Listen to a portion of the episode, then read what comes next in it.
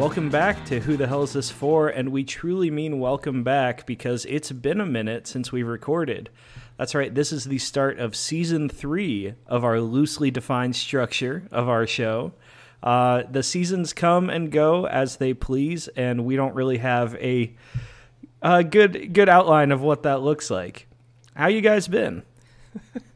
What an intro. Uh, yeah, doing good. Riley, Are how we you not? doing? Pl- are we not? I'm doing good. Are we not plugging the uh, public transportation anymore?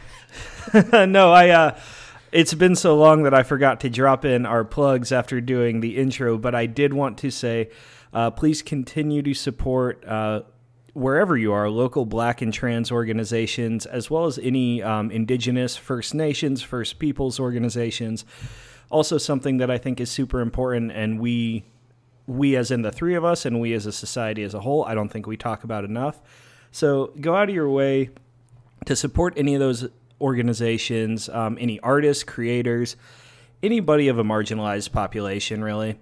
Uh, just that's where your money and your engagement with art should be going. I think especially during the Christmas season, people are buying gifts. Um, if you can, Yes. try not to do like Amazon for everything. I definitely understand Amazon for some, but if you can support local organizations um, near you, and if it's possible to support Black, Trans, and Indigenous people organizations as part of your Christmas giving, um, definitely would recommend that. We'll drop some links to some Kansas City organizations um, when we drop the Mhm. episode. Yeah. And then, other than that, I think we are ready to uh, kind of pick things back up, get things rolling again. Pick up the pieces. and what a uh, pick up the pizzas. Pieces. Are we getting pizza? We have a new pizza sponsor. Little Caesars, hot and ready, sponsoring. I'm season glad we all went to the same place with that bit because Little Caesars truly, for a long period of time, could have been the sponsor of our pod- podcast. I think we're still willing. Yeah, I don't think we'd say we are no. hot and ready. Fuck it, we'll give them shout outs even if they aren't giving us pizza. We just like it that much. no free ads except for the ones we give free ads to. Super horny for Little Caesars ads. no new friends except for Little Caesars. and anyone else. Anyone?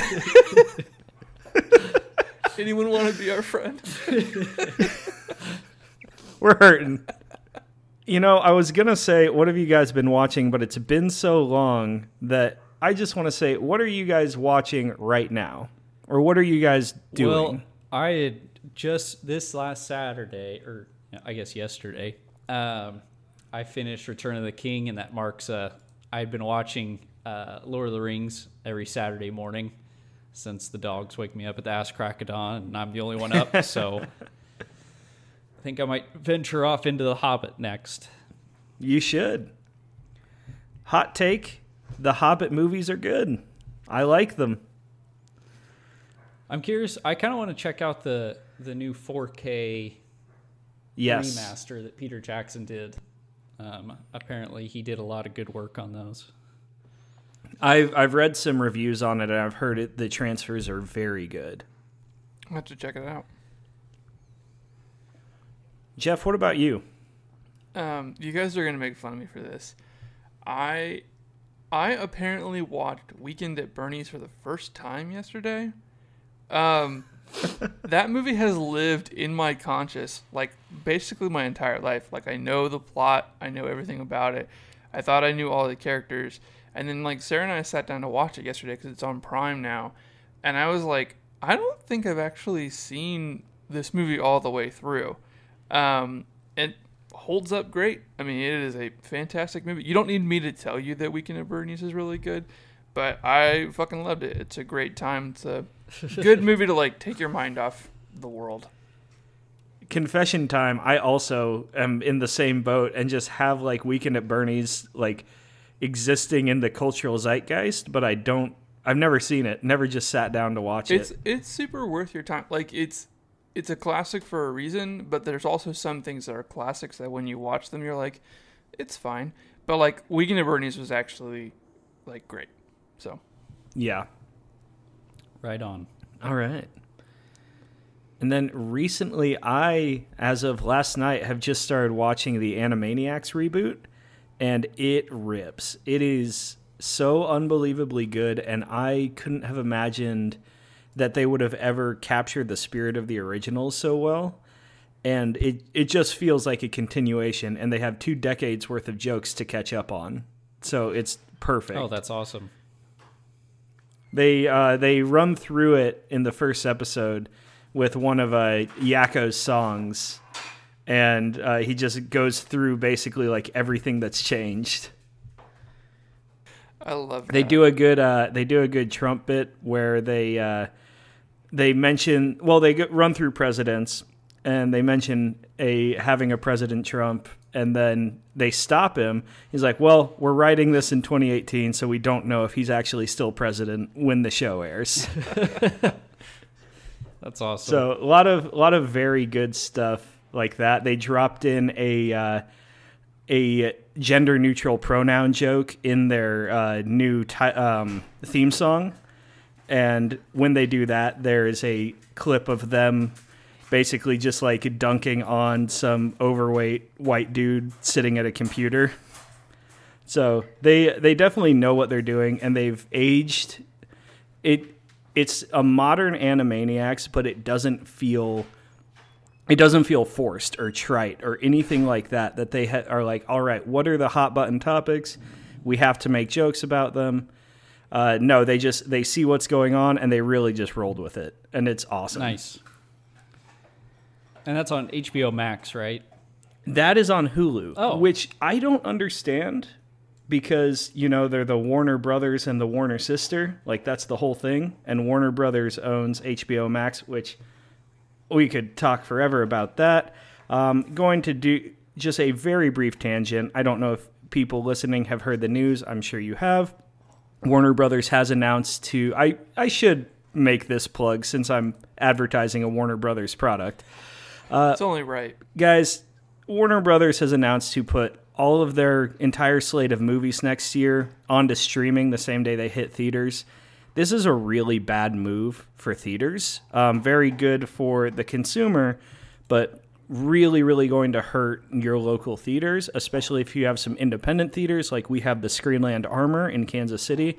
Screenland Tapcade has already closed. We don't want to see Screenland Armour go under.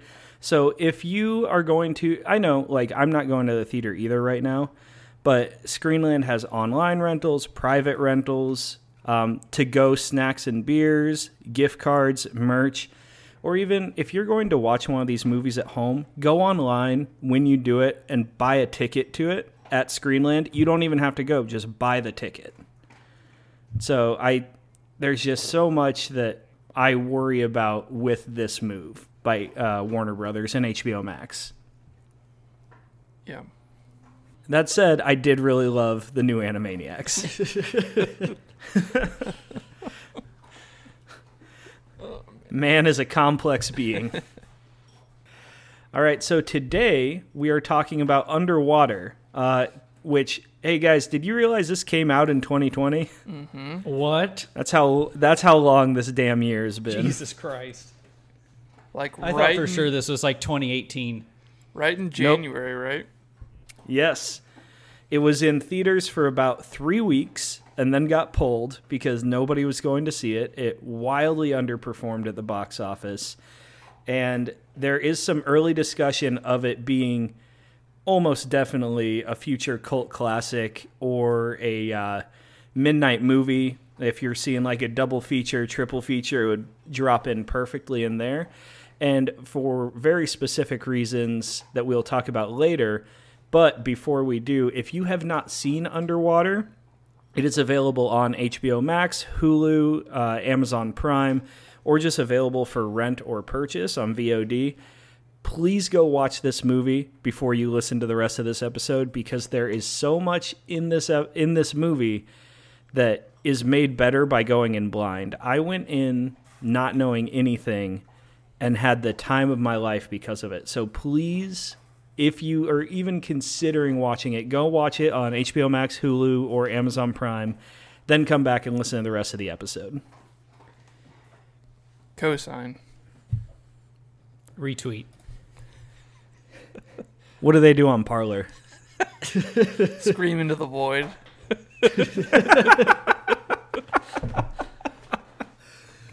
All right.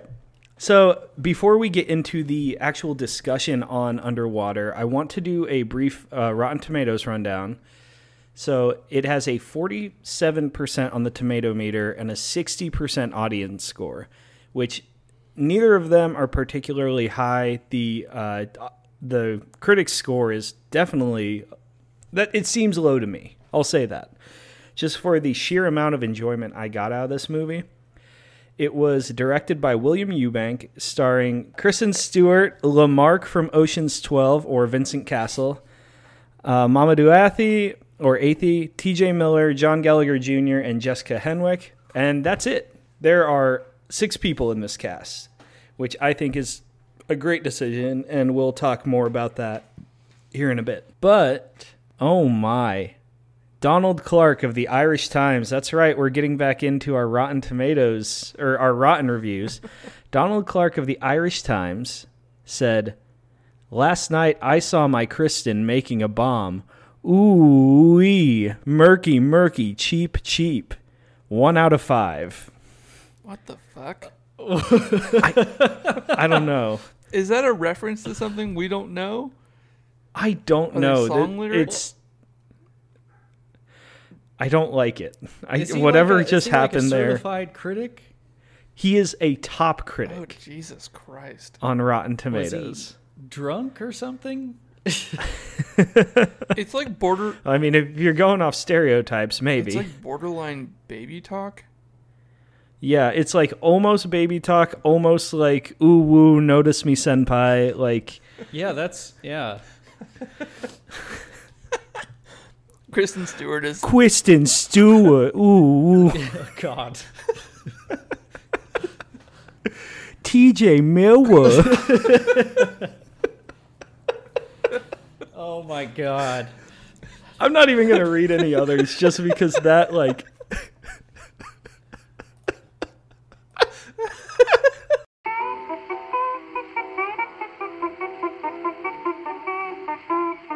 Bring it back. A brief plot synopsis before we get into what it does right. Do either of you guys want to tackle that? Because it's very simple. You guys ever seen Squidbillies? yes. That's it. This is Squidbillies, the Yeah, movie. It's basically Squidbillies. Um, Uh, before we do the synopsis, last chance to get out if you haven't seen this movie. all right. So this movie is basically it's basically two different movies, right? It's basically Alice in Wonderland underwater, and it's basically Alien. We're going to talk about that, Jeff. Uh, and so they, they, there's a crew where their deep water drill explodes right at the very beginning. They have to get out to the. If I had a nickel. you ever had your deep water drill explode? Who among us? Um, their deep water drill explodes. They have to get to the other drill on the other s- side. Um, a mile, A away. mile away. Seven miles down, right? Yeah. They have to go seven miles further down to the, seafloor. the sea floor and then walk a mile across that. Right. In order to get to the pods, in order to escape, because there's nobody coming from them in time to make sure they don't die, basically. And there's squiddly diddlies everywhere. many squiddly diddlies. Shout out to our friends at Nightmare Junkhead, Yes. who we we briefly talked about this uh, when Jeff and I went on to Into the Mouth of March Madness.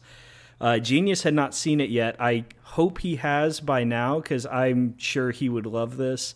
But we we briefly hinted there. And Jeff, had you seen it at that time yet, or was it just Greg and I that had seen it? Yeah, I don't. I hadn't seen it. Oh man, because we we briefly hinted there. Jeff alluded to Alien and the overt references to Alice in Wonderland. But the big thing, the big selling point of this movie, and not really a selling point because they managed to keep it a secret until you get in there, and that's why I stress going in blind. This is a Lovecraft movie.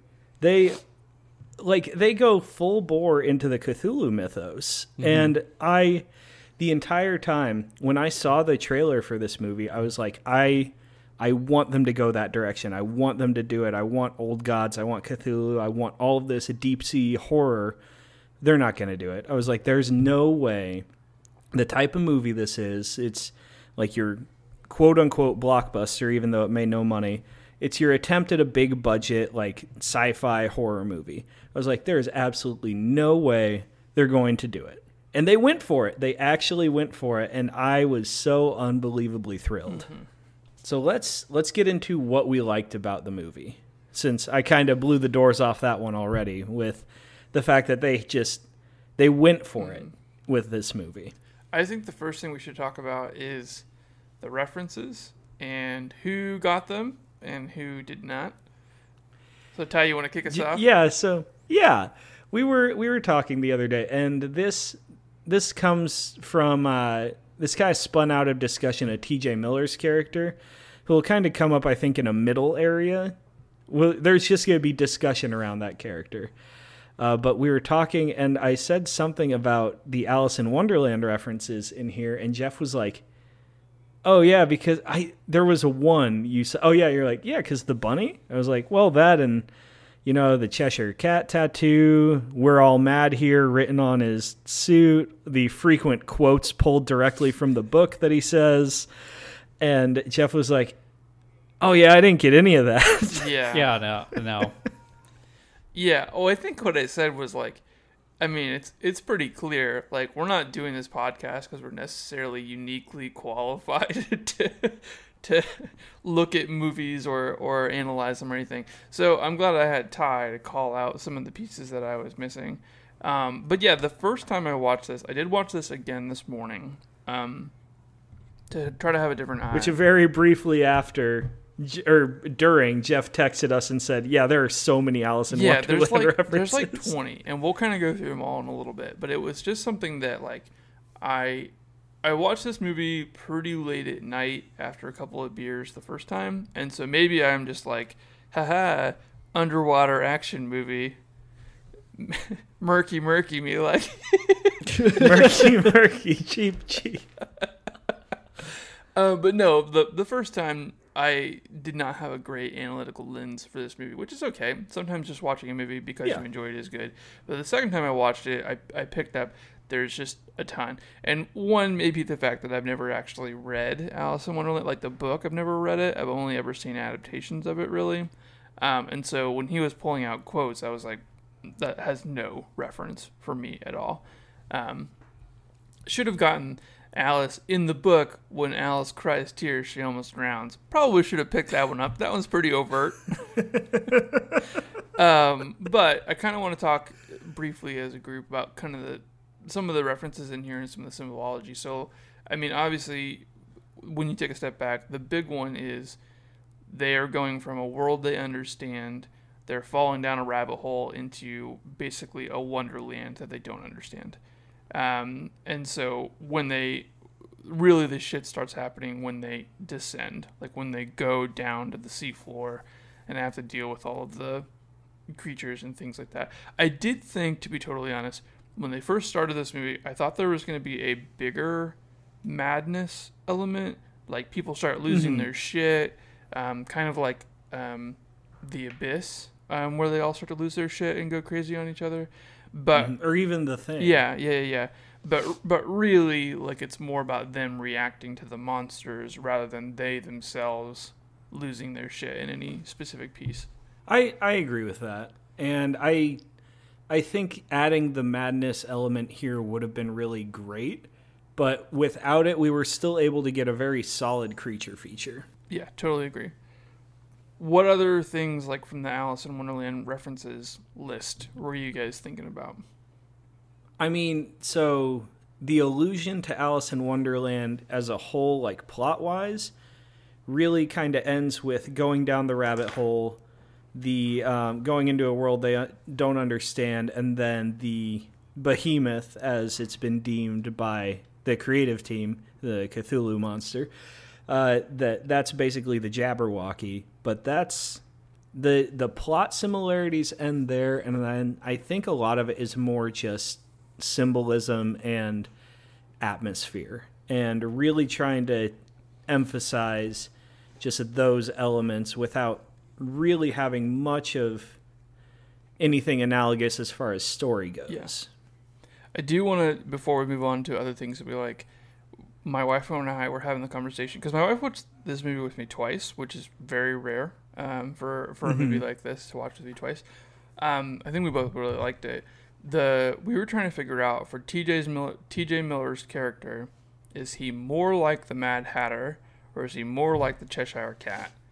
And I think he's probably supposed to be more analogous to the Mad Hatter because he's like the like relief, you know, of the movie type of mm-hmm. thing. But I was curious what you guys thought about that. I think Hatter Riley does not have much of a frame of reference. It Riley, looks have you ever like. I- seen Alice in Wonderland? Maybe once when I was like five. I yeah, I got nothing for this conversation. So I'll tag in a little bit later. you guys, yeah, you guys just run with it.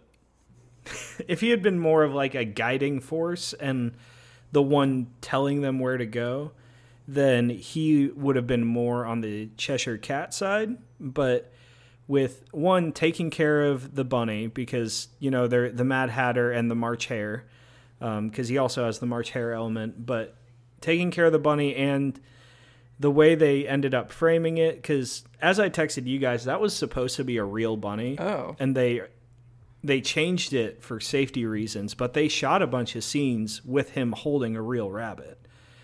And but then they they just put it in with the stuffed rabbit because the stuffed rabbit was originally a stand-in and they just made it that element of his character. Apparently, uh, the shot where they're loading up, and he's the only character whose name I can't remember, but Emily's boyfriend that survives at the end, that they drag across the ocean, and this dude probably should be super dead. But he, um, when they load him in and she gives him the rabbit, there's like a split second frame apparently where it is a real rabbit she's handing him. oh wow. Oh wow. Yeah. So oh wow. the the whole madness element is almost accidental there as well, Gotcha. but I still think it fits better for him to be the Mad Hatter Riley, what? Uh, now that we're kind of moving on from uh, Alice in Wonderland, what did from Alice Talk. what did you like about this movie? Uh, I really enjoyed the atmosphere that this movie built. Um, I think that I think it did a really good job of making you feel like you are in the world with them, um, like you're trapped on this deep water oil rig, um, or whatever kind of rig it is. Um, you know, it's very they do a good job of creating like very claustrophobic scenes. Um, and like not knowing what's around you. I thought that was a really good job. Yeah, atmosphere is huge in this movie. And I think I, I just love like underwater and aquatic horror in general. And it really just there's such a certain vibe to it that I think it nails here. Yeah, totally agree. I thought, I mean, that's one of the the best things about this movie is the fact that it's able to do um, a space movie underwater, right? There's tons of, of pieces of art that make a very clear like analogy between the two. You know what I mean? You're you can't go out without special equipment. It's dark. You have no idea what's out there.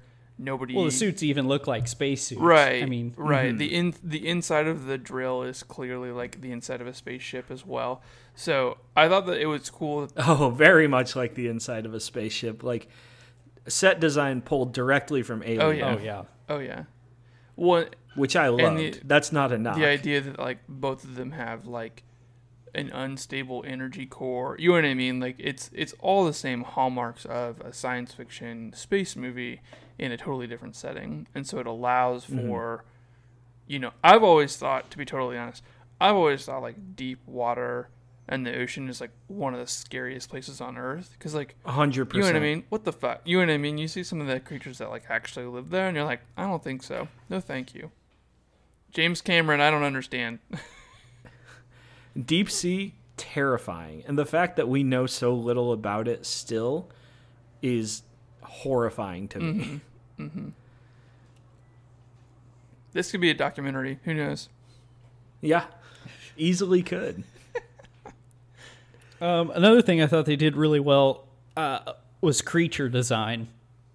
Ooh, yes. Um, the Creature uh, design and practical in general. the the deep throating squids I thought were really cool. um, and I I liked the uh, well pretty heavy handed uh, alluding to Alien when they find the baby that pops out of the Oh yeah. teammate or whatever. I don't know what you want to call them. Um, but yeah, I thought I thought they were cool monsters. Um, obviously, the Leviathan or whatever you want to call it. Um, Squid he Daddy. was cool. Yeah. Um, the the baby is some of the best prop design and like practical effects in this movie. yeah. It looks so good.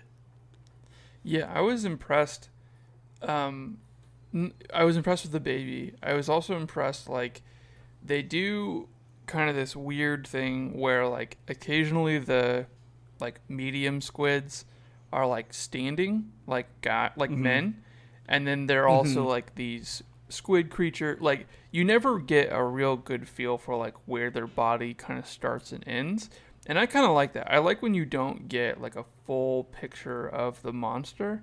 And I love especially at the very end where like you you understand the size and scope of the monster before you fully see the monster, right? It's this, it's the same mm-hmm. with like the Godzilla problem, right? Like if you just show full Godzilla the whole time, you're like um, you get kind of bored of it after a while. It does it loses its effect and its scale.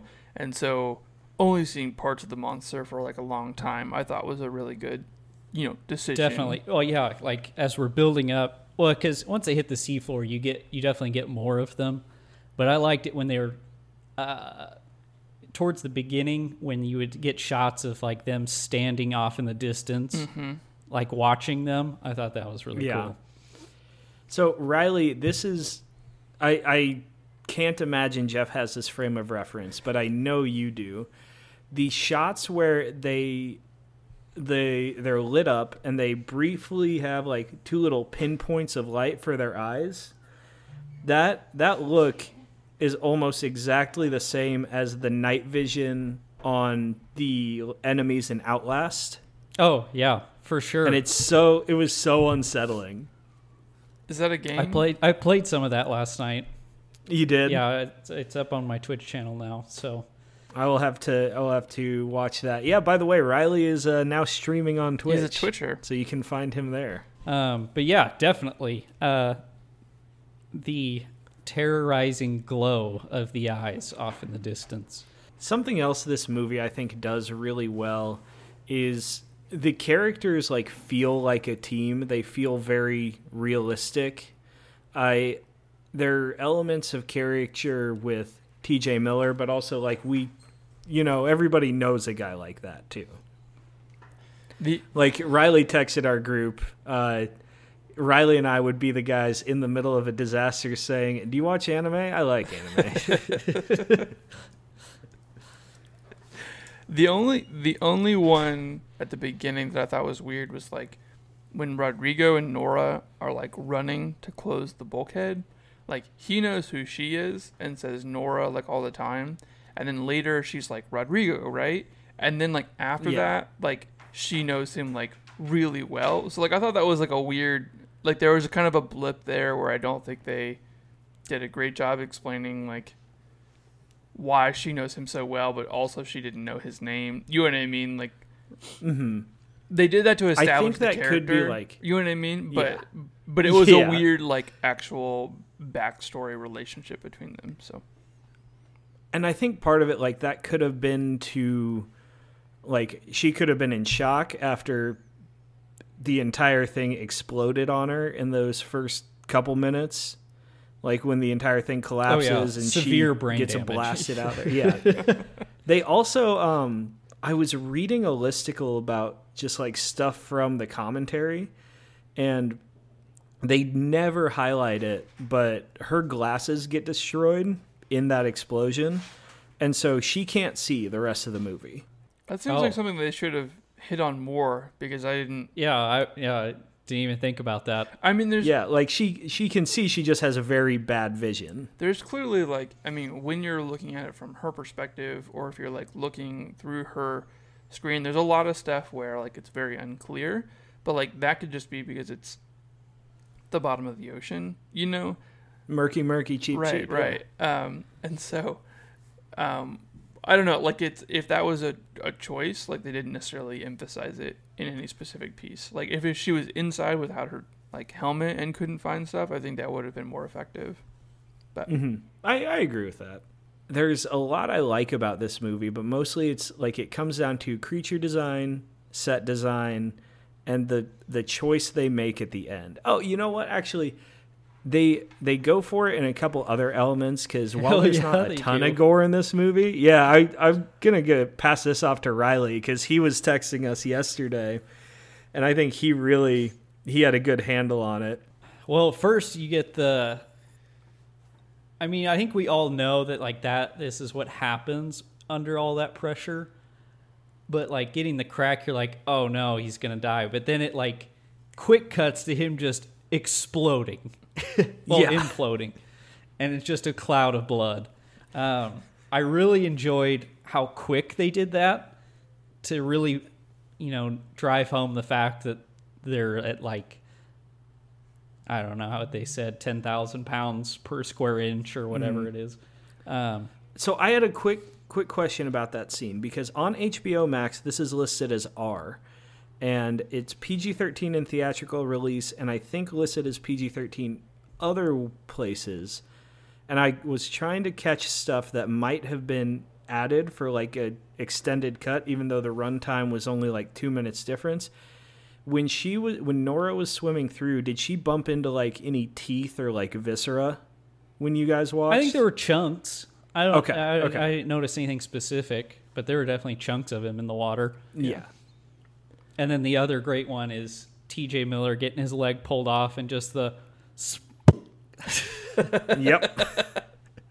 as soon as that noise happens, and then just his whole suit fills with blood. Oh, when he's getting pulled out of the suit too, and the way his head jams, Oh yeah. like, and he it like gets forced up around his face, and then he gets pulled through is so, like, it's so unsettling. Yeah. yeah it you i always appreciate um like setting specific gore you know what i mean like those are two things that are mm-hmm. very specific to like getting pulled out of a suit and getting depressurized right and so it's not like they just got their arm chopped off or something like that it's like very specific to being fighting squid monsters underwater Right. Yeah. They they do something very unique with their kills where other movies might not have. yeah So, to transition, before we get into full what we didn't like about this movie, let's talk about TJ Miller. And I cannot decide if I like that character or not because I'm so like prone to dislike the character because it's TJ Miller. And not even that he's like a terrible actor, but he's a shit person. And it's just like I don't like watching him do anything. So it's like in the hands of another actor, would I have any reservations about this character and this performance? i I don't, don't think so. I don't think so either.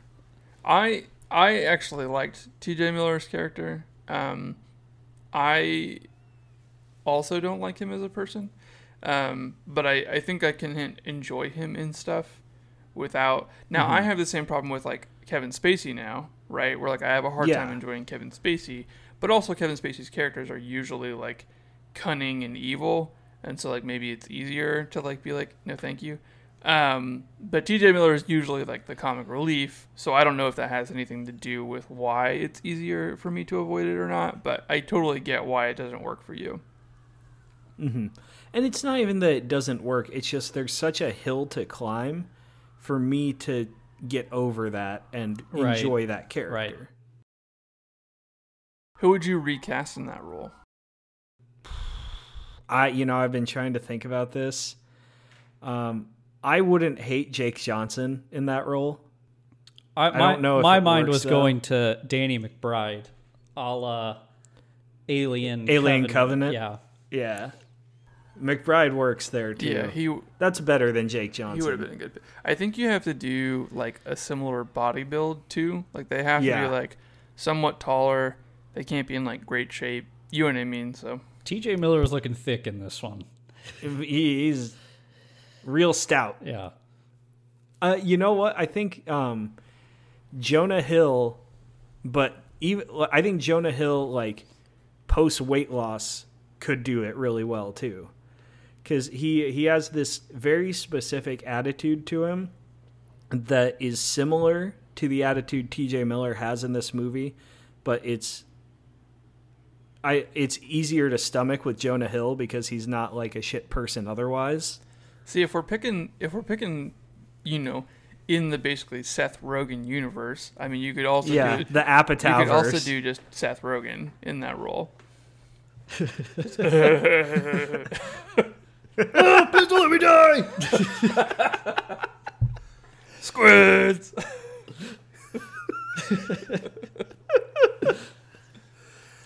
You know what? Cast me. I'll do it.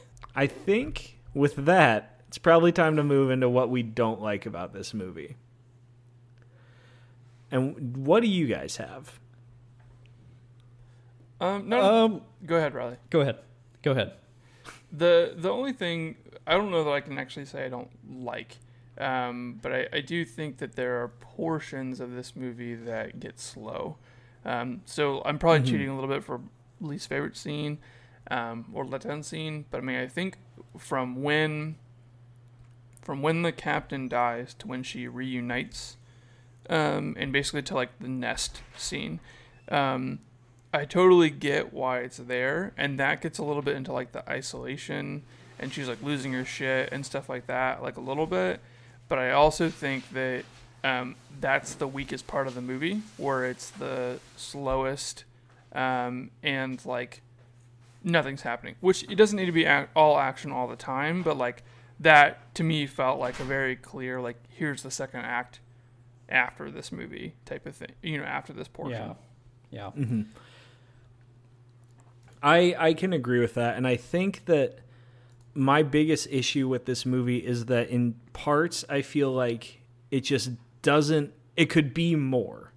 This movie could just be more than what it is, which what it is is still a very good movie and one I highly enjoy.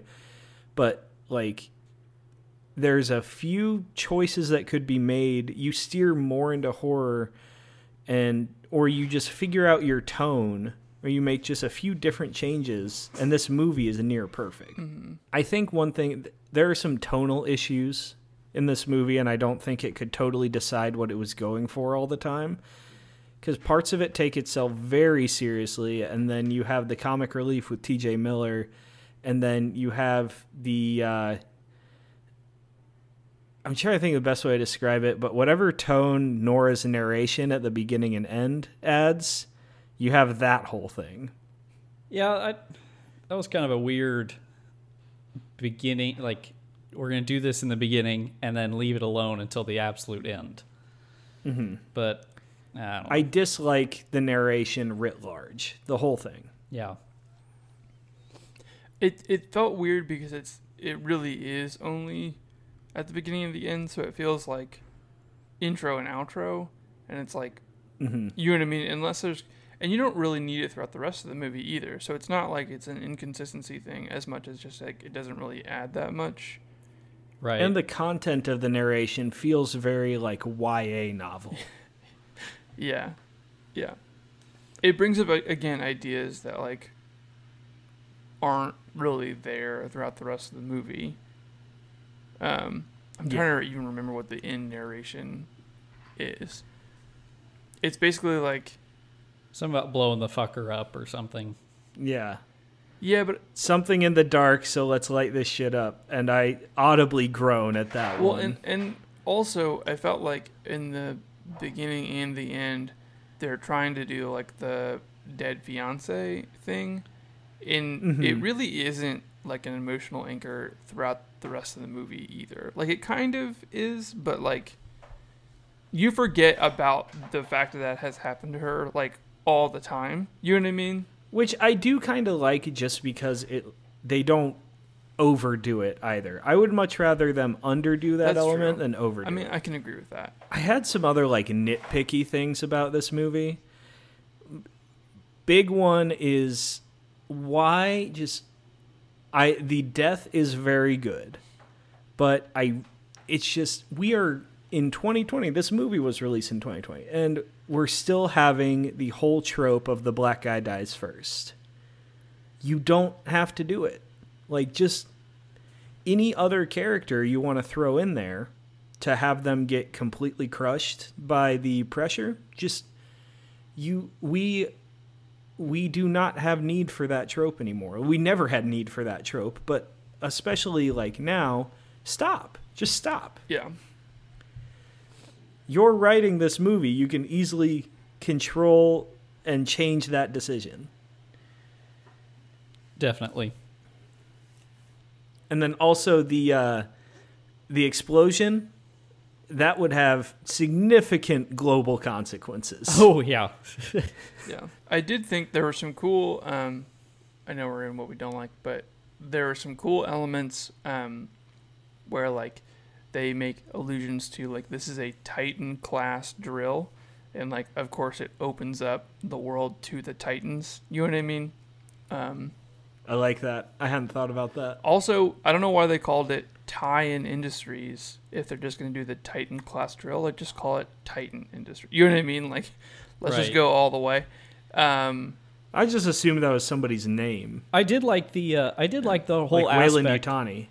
I did like that whole aspect though with like the news articles at the beginning at the end about Mm-hmm. the, you know it creates this other whole other cover up mystery thing of they're probably trying to bring that thing up on purpose and You you definitely get like as I just dropped in, like there are big Weyland Yutani vibes. Like they know what they're doing and they're acting like they don't, Yeah. and they're keeping their crew in the dark. The um the the captain knew though. I meant to bring this up earlier. yeah because if you look in his locker when um, she is on the on that pod or that area when she opens up the locker and is like looking at maps and drawings and there's like the yarn and the line one of them goes to one of the original illustrations of cthulhu from the original works. And it's like pinned up on that on a spot on the map. So they know. They know what they're doing. Right which I do I do really like, and somehow we've circled back into what we like about this movie, you think- which I think says a lot. Yeah. Do you think the captain told them Shepherd Station was gone so they wouldn't go there and find what happened? I think that's almost certainly what happened. right, because it's it's still there. Like it's not connected to anything, but it's still there. Like all the stuff is still there. right So it's then, just run down yeah Right. Right. Also, I, why I'll just leave everybody's stuff on the abandoned station. They're just like, eh, no, you don't get to bring any of that with you on the new drill. yeah, all of your family memorabilia. yeah, don't bring it. your don't bring your dead daughter's obituary. Like reading, he's like, nah, I'll just leave that on the other rig. With that, that does kind of make me think. Do you think that he was still going out there? I don't know. It's a good question. I, I don't know. There is a lot of mystery that I do like that they left unanswered with this. Let's go ahead and keep it rolling and move into our standout and letdown scenes. Uh, or for standout, I think um, I'm going to go with the nest scene. Yeah. Uh, highest tension. Uh, gets gobbled up by a squidly diddly. Uh, blows her way out. Uh, yeah, it's just cool. Good use of a flare gun. Yes, Definitely. I I think that I mean undisputed best scene of the movie. I think it's hard to pick anything That- else, especially because it's the so tense. the re- sorry the reveal You're good. to Daddy go, go, go. Squid like is right there. You know what I mean? So they're coupled just together, and that's the best for Mhm. sure. Well, you're you are tense as they're walking through the nest and then the alarm goes off.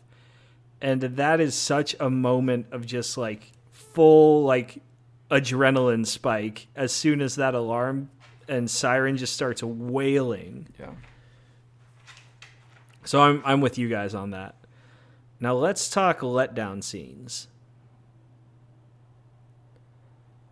It's hard. It's very hard for me in this movie. I, th- I think the only letdown scene is kind of what I alluded to earlier. I just think that mm-hmm. when she goes to the shepherd station and she's like losing it or like sitting sad in the shower, it's it's necessary for the movie, right? The movie kind of needs to be mm-hmm. sort of given a chance to breathe and like break. But I also felt like that was the time where I was like looking at my phone. You know what I mean? Like I just it didn't retain your interest as much as the rest of the movie. For sure. I think one one thing for me is while it's right before the nest scene, I think my least favorite part of this movie is just when she tackles Emily and like Emily's having a panic Oh, yeah, attack like, snap out of rightfully it. because she just got tackled. You she you don't have to make her snap out of it if you don't tackle her. You're gaining on her. She's dragging like Right. 300 pounds. Yeah, absolutely. Uh, Unnecessary. I I think my letdown, uh, Captain's sacrifice or killing himself. It I felt like there wasn't enough weight on that. Um, it didn't feel like a go on without me, or you know, there wasn't anything really significant about it. Just I think he where was trying to. He was just ready to go. I don't think it was as much of a sacrifice as it was him being like, "I am done." maybe it was like a I fucked up, and what have we done type thing. I don't know. Yeah, yeah, I felt uh, overall right. There's only there's only six characters in this movie, but um, I almost would have liked maybe one more emotional anchor between the two of them. Like I know they kind of have the Mhm. daughter a little bit, but like I felt like we were supposed to think they were super close, but they didn't ever actually show us a ton of why they would have been super Right. close. Mm-hmm. Right. and she also they. She is close enough to know that he had a daughter, but she didn't know that the daughter had died. Right. I took that to mean the captain did- didn't tell anybody. Well, yeah, no, he didn't. But I imagine that if they were, I'm I'm feeding into your point. If they were like super close, she would have gotten close enough to where she would have known Yeah. that that is what happened. That would have come out had they gotten close enough. Right. I also felt like it was weird. This is sort of a, a separate thing. I also thought it was weird that um, her fiance was Smith's best friend, but they didn't seem like they were super close. Like they they kind of did, um, hmm but again, not really. So like I just thought it was interesting. Like I know it's a huge drill and there's a huge crew. So like they maybe all wouldn't hang out with each other all the time. Um, but there's a few emotional connections that didn't seem as strong. But no, I'm with you on that. I it it suffers from well, I mean really any of these movies like this, The Thing, Alien, any of them with a crew in a situation like this, a lot of them don't have a connection to each other, which for better or worse is just what happens with these movies. And I wish that we got more of them actually being fairly tight knit in all these movies, like The Thing, Alien. I the best example of it is Jaws. Is the three guys who do not know each other but become incredibly close throughout this whole process. yeah. And maybe that's the point. Maybe the point is that they are not Yeah. super close, and so they don't need all these connections. Um, but then it does have a little bit less emotional weight when someone dies. They're just like, ah, that sucks. Uh, all right, well, you know, so which is again just a choice, and it's totally fine. So All right, so let's you know, we didn't talk about any list for any sort of draft today. So let's just you know what? Let's go back to the original. What are three movies that you would enjoy if you like this movie? do we want to do some? Except for Alien, because I'm taking that. I was just gonna say, do we want to do some? You can't pick the obvious ones, but Yeah. Speaking of Alien, though, I forgot to mention this. Uh, the T.J. Miller role would be an excellent Bill Paxton role. Yes. If this was set back then. Yes. Hundred percent. Even though like incredibly different physically, Paxton absolutely nails that role Oh, if he has it. Oh yeah. Really, let's just rattle off what is this movie similar to. Let's look at it that way. Um. We don't have to do. We're we're getting back in the swing of things. We don't have to do our pick three, etc. Let's just talk about influences and movies that you would like, just for a couple minutes. Uh, this movie is pretty similar to the movie uh, The Meg. I don't know if either of you guys ever ended up seeing that. I did not. Yeah, that's for the better. Um, but it, I mean, the Meg, they, yeah, basically drill down, open up this weird temperature thing where the megalodon's been living. Blah blah blah. There's an underground, underwater sea base. It's very, very similar. Sea Lab 2020. Yeah. I've never actually seen the Meg. Is it is it more than just like Sharknado? Like, is it a better quality than that, or is it still pretty ridiculous? Uh, yeah, it's still pretty ridiculous. Uh, Rainn Wilson, though, incredible collection of Jordans in that movie. For some reason, What a what a dream to be an actor and just be like, you know what? I'm gonna break out my entire Jordan collection for this for this Yeah. movie. Or better yet, get someone to buy me 20 pairs of Jordans for this movie. Yeah, That's exactly. what I would do.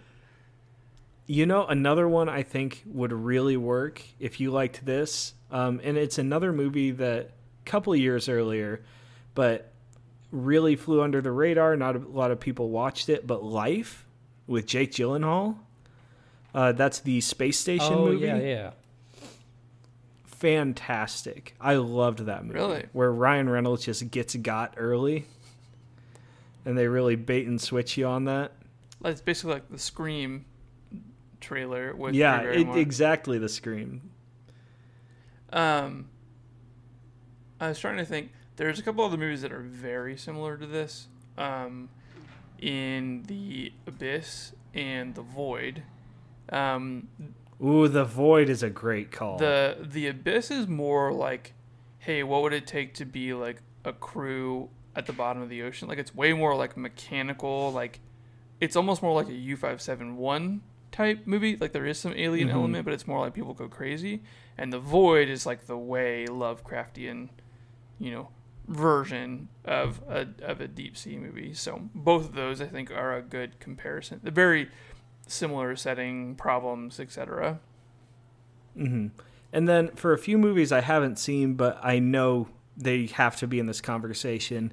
Deep Star Six, Leviathan, Sphere, all of those. Oh, Sphere's a good pick. Um, great book. I was also gonna th- I was gonna Decent throw out movie. Pacific Rim. Oh, Uh, yeah, I like yeah. that. I mean, I think you could you could really compare this to any giant monster movie either. I think what's Mhm. different about this one is it's it's a it's a horror movie because there's people-sized antagonists, you know, that go along with this, and then there's the big monster. So it's not like Right. Godzilla has like some mini Godzillas running around. Oh, he Uh, has some wait mini Godzilla uh, running no. around, sir. Yeah. Matthew Broderick Godzilla. Oh, Godzilla lays her eggs in Madison Square. Oh, Square I was Garden. thinking Godzilla Jr., Oh. Yeah, I mean, yeah, son of who's the Godzilla. dopiest looking kaiju in the world. but yeah, in the the 1999 or 2000, whenever it was, Godzilla Godzilla lays its eggs in Madison Square Garden, and there's a bunch of baby Godzillas. Oh man, I don't think One of them is J.R. Smith. just swinging that lizard arm. All right. Let's go into ratings and then wrap up for the day. Uh, Let's I'll go s- Riley, yeah, Jeff, I'll me. start. Um, this movie was pretty good. Um, I don't know if I'd revisit it ever. Um, I mean, I enjoyed it. I, you know, it was it was a fun watch. Uh, I think I'm going to go with a seven. I'm between um, an eight and an eight and a half. I think I'm gonna land at an eight and a half. Um, I had a ton of fun watching this movie. I mean, I, I rewatched it again because I I liked it, right? But like I rewatched this in the span of two weeks, um, and I didn't feel like the second time was boring or anything like that. So I think for me, this will be a revisit, um, especially like a turn your brain off a little bit. Um, mm-hmm. It was a good summer movie. Like I totally see this being like a movie where you get in the grooves of how it happens and it becomes like a comfort movie, a little bit like an alien yeah. or something like that, where you just kind of I don't know. So for me, I thought it was really good. I thought it had a couple of things I would maybe do different with it. Um, I kind of wish it had more big scares. Um, yes. Like I, I would have taken out some of the action and done a couple more jump scares or a couple more like creepy off in the distance. But overall, I think it does a good job. I probably wanted it to be more horror, but it does a good job on that line of blockbuster action with horror elements. Mm-hmm. And that's kind of what I alluded to earlier. There's so much more that this movie could have been had they chosen to really steer into a direction instead of doing a few different things and then making some big choices that they built their movie around with the Cthulhu reveal at the end. But I'm I'm landing at an 8. I I wanted to go a little higher I think initially and I stated an eight just because there is so much that I feel like this movie could have been, but I had an incredible time with it. I revisited it yesterday um, for this episode and loved it again. And I just, I do wish that they had gone more into the horror, but the fact that this is what we got with some popcorn horror, with a popcorn horror movie, that's still incredible to me. Yep, totally agree. So, highly recommend you watch it if you haven't. If you made it this far in the podcast, though, I hope you have watched it because there will be no surprises for you at this point. Anyway, this has been another episode of Who the Hell's This For? Welcome back. It's season three. We are glad you guys are here and thank you for listening.